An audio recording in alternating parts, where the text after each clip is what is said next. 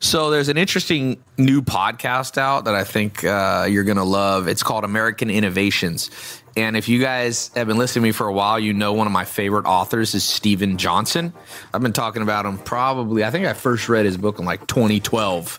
So this new American Innovations, um, it's Steven Johnson's podcast. So they're telling you stories behind DNA, mapping into the human genome, you know, AI, artificial intelligence uh, so I, I, am telling you, Steven Johnson. By the way, if you don't have his books, one of his best ones, where good ideas come from, uh, you, everybody should own it. So, like I said, this podcast it's not a typical science podcast because it's not just talking about science, but it's talking kind of behind the scenes about people, places, and times that led to the big creative aha moment.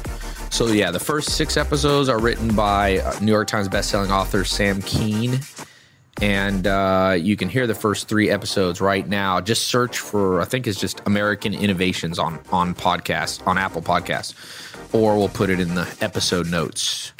And I'm gonna put a preview here of the first episode. So this is the story of a very misunderstood monk whose work with peas and salmon's salmon sperm led to the discovery of DNA. Is it salmon? Salmon? Depends where you're talking. Pecan, pecans. Anyway, check out this sample.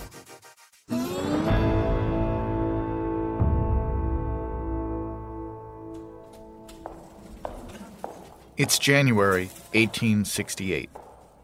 It's early morning, and in a hospital in Tübingen, in Germany, a bearded man wearing a thick coat makes his way quickly along one of the corridors. He's come to the hospital laundry room. Inside, it's damp and warm. He looks around impatiently. Where is it? Where is it? Just then, the door opens and in walks a nurse carrying a basket. Herr Miescher, you, you startled me. I came to pick up the bandages myself this morning, but the basket wasn't here. Let, let me see those. To the nurse's obvious shock, he pulls the basket out of her hands and begins picking through the soiled bandages. It's a veterans hospital, so many of the soldiers have old wounds that leak pus and blood, and they need clean cloth bandages daily. Sometimes they can be washed and reused, but other times they're too filthy and are thrown onto a trash heap out back. The nurse doesn't understand what he's looking for.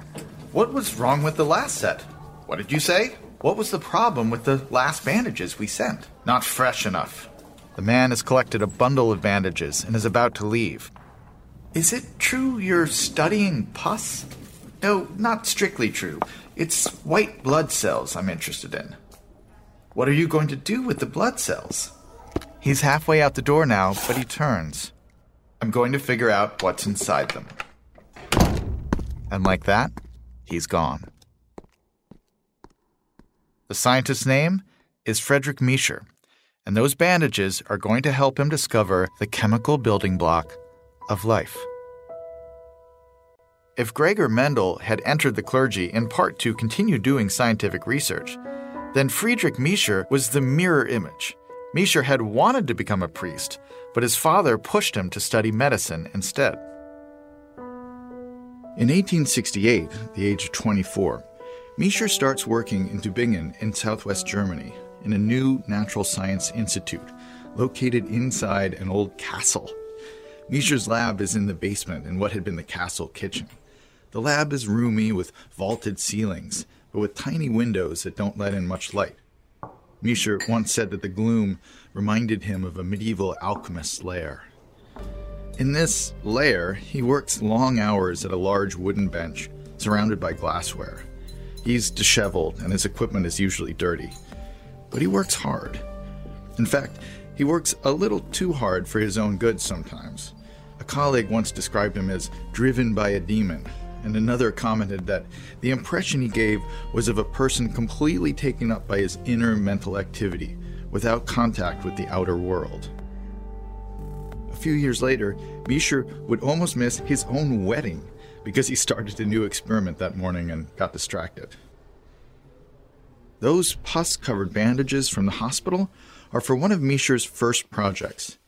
He's interested in white blood cells, and he needs the bandages because pus contains white blood cells. He's especially interested in a structure inside the cells called the nucleus, that dot that Mendel had seen through his microscope. The key are the blood cells on those dirty bandages. Each morning, Miescher washes the bandages in a sodium solution to get the white blood cells off them. Then he goes about isolating the nucleus from the rest of the cell, like it's a peach and the nucleus is the stone at the center. First, he uses warm alcohol to dissolve the fats and lipids, including the cell's outer layer. Then he uses extract from a pig's stomach to digest most other parts of the cell. In the end, he's left with a glob of white mucus. In fact, lots of small nuclei stuck together. Now he has his nucleuses, but he still doesn't know what they're made of, so he sets about putting the glob through a series of tests. First, he drops it in chemicals that would break it down and dissolve it if it were a protein. But the glob of white mucus is unfazed. Then he tries boiling it in salt water. Nothing happens. Then he tries boiling it in vinegar, a stronger solution. Still nothing. Then he really goes for it and drops the glob into a solution of boiling hydrochloric acid. Nope, the white glob remains stubbornly intact. In a last ditch effort, Miescher sets it on fire.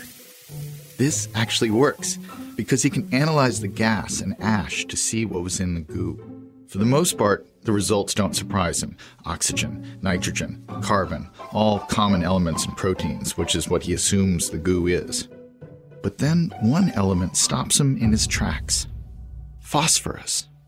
No known protein contains phosphorus. It just doesn't make sense.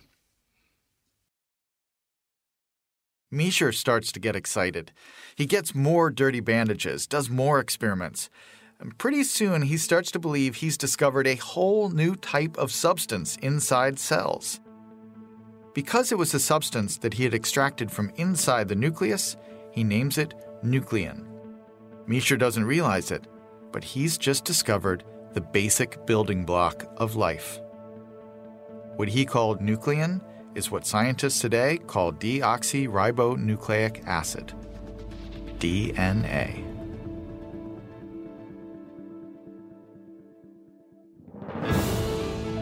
That was just a preview. To listen to the rest of this episode and more, search for American Innovations on Apple Podcasts or wherever you listen to podcasts. You'll also find a link in the episode notes that will take you right there. I'm Steven Johnson, and this is American Innovations the leaps of mankind as they happen.